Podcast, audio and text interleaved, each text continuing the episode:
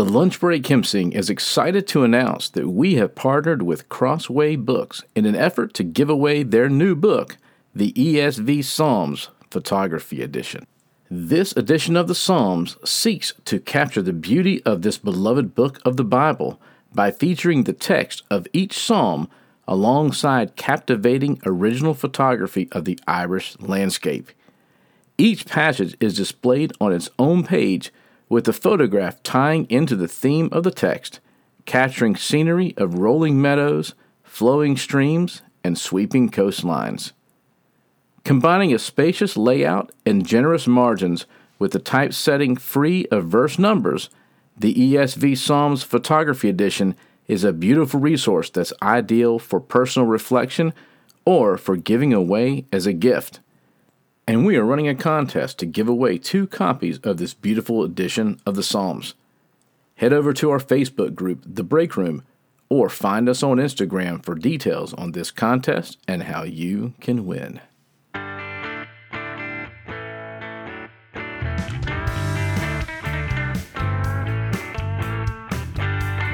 Welcome to the Lunch Break Hymn-Sing, a podcast dedicated to the rediscovery of hymns both ancient and modern, as well as the authors who penned them. I'm your host, Frank Aiken. Be sure to subscribe to our podcast, and don't forget to leave that five star review and a comment. Join in on the conversation in the break room and come socialize with us on Instagram at the Lunch Break Hymn-Sing. You can support us financially through buymeacoffee.com. All of those links are in the show notes. Now, Let's grab our lunch boxes and our hymnals and dig in to today's episode.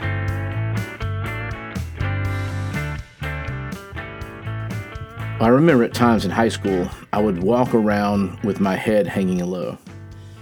I never realized I did until one day a classmate of mine pointed it out. I was feeling worthless, and I was also feeling contempt.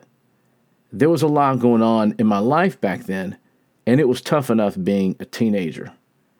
I did a lot of writing and a lot of poetry and songs where I would lament.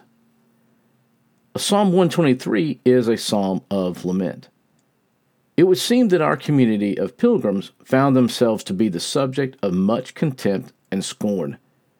Thus we read in verse 3 For we have had more than enough of contempt rather than walk around with their heads hanging low, which was the case of myself in high school. Our pilgrim friends looked up to the Lord. Rather than look inward, they looked upward.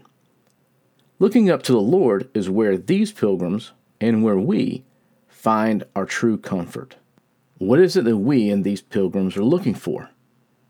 From verse 2, we see that we are looking for His mercy we see the eyes of the servant and mistress look at the hand of their masters to offer mercy. In the same way, we look to the hand of the Lord to open to us and to provide mercy to us and our troubled souls. Twice in verse 3, the pilgrims cry out for the Lord to have mercy on them, for they are filled with contempt.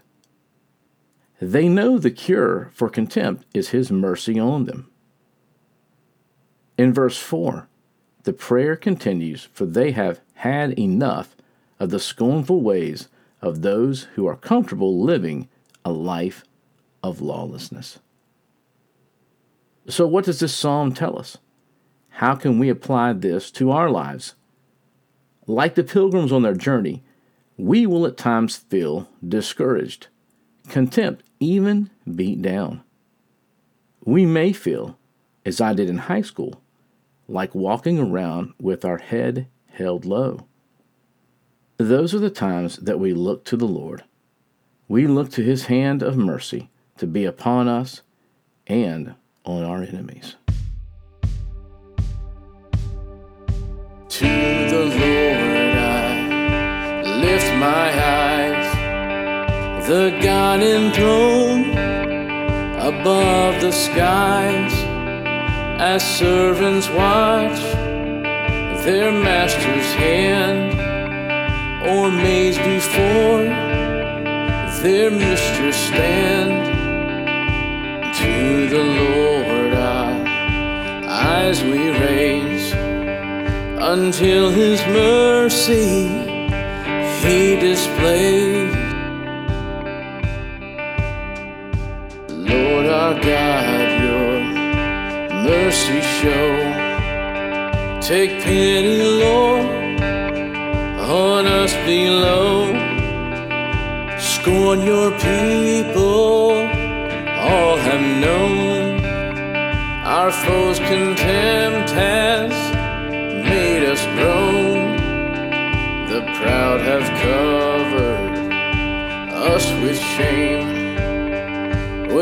insolence they mock our name.